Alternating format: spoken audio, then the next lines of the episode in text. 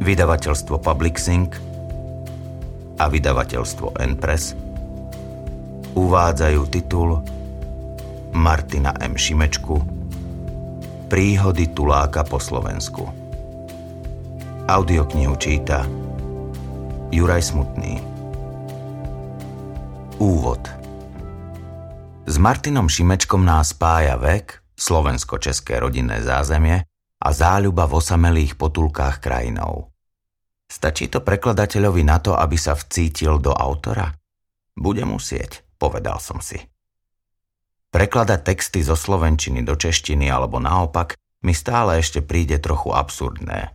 Ale tu v Česku mi takmer každý hovorí, že je to generačný klam. Okrem toho ľudia vraj čítajú čoraz menej, tak prečo im to stiažovať cudzím jazykom, hoci aj veľmi podobným.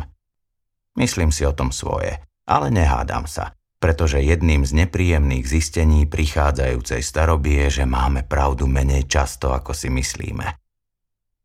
Každopádne som strávil zo pár hodín prekladaním šimečkových tuláckých poznámok pre český denník N, ktorý nie je prekladom slovenského denníka N, hoci si to niektorí ľudia občas myslia. Chvíľu trvalo, kým sme zrovnali krok Najprv som ho musel na niektorých miestach doháňať a na iných zase čakať, ale niekde za pezinskou babou sa to ustálilo. Na obrazovke som si otvoril podrobnú turistickú mapu a krok za krokom sledoval autora. To mi pomohlo. Pochopil som jeho rytmus určený reliefom karpatského hrebenia. Potom sa nám už išlo dobre. Niekoľkokrát sme sa trošku pohádali, kam odbočiť a kam nie – Vždy som dal Martinovi za pravdu. Čo už iné môže prekladateľ. Ale pre dobrou vodou to bola naozaj chyba. V trenčianských tepliciach som mu ukázal vychýrené kúpalisko Zelená žaba, ktoré bolo dôležitou súčasťou môjho detstva a potešilo ma, že je konečne opäť v prevádzke. Rozprávali sme sa s každým, kto bol ochotný s nami hovoriť. Martinov nápad dôsledne sa riadiť náhodou som ocenil nielen ako správny, ale dokonca ako jediný možný princíp skutočného putovania. Dlhé pešie cesty sú v týchto dňoch v móde. Niekoľkokrát som uvažoval o ceste do Santiago de Compostela, ale bránil mi v tom pocit, ktorý som nevedel pomenovať. Vďaka Martinovi Šimečkovi sa mi to konečne podarilo. Medzi turistom a pútnikom je dôležitý rozdiel. Ten prvý sa pohybuje po povrchu, ten druhý sa ponára do hĺbky, do krajiny, do seba, do tradície. Na tom nezáleží. Dôležité je, že sa zaoberá skôr vnútornými než vonkajšími dojmami. Málo fotografuje, trochu premýšľa, ale nie príliš. Nemá plán, riadi sa náhodou, môže sa stratiť.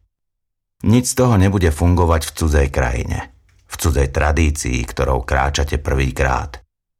V tomto smere je cesta hrdinou SMP pre väčšinu Slovákov, aj Čechov, dodáva prekladateľ, dôležitejšia a inšpiratívnejšia ako púť svätého Jakuba. Vybrujúca niť, ktorá sa tiahne medzi kozmopolitnou Bratislavou a vzdialenou dávnou Duklou, je dôležitou súčasťou povedomia každého stredoeurópana. Nemusíte ju prejsť až do konca, veď ani Martin Šimečka to neurobil – ale mali by ste vedieť, že všetci k nej tak trochu patríme a ona patrí k nám. Petr Koupský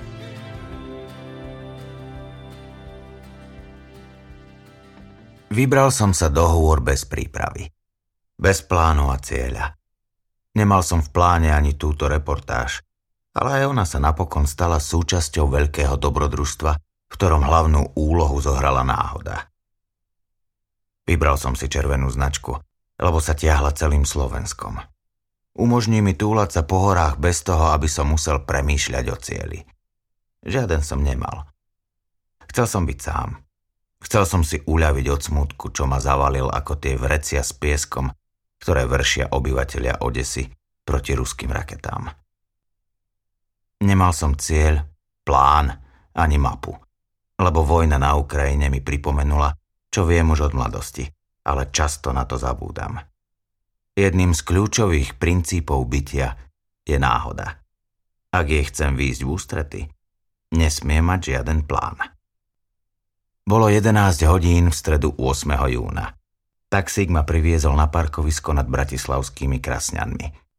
Nevedel som, že cesta hrdinou SMP sa začína na Dukle a končí sa v Devíne, že teda pôjdem v protismere. Vedel som len to, že značky sú červené.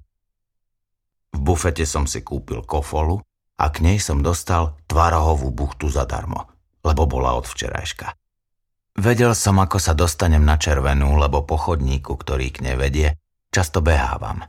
Ťažký batoh ma tlačil k zemi, mekej a vlhkej od nedávnych dažďov.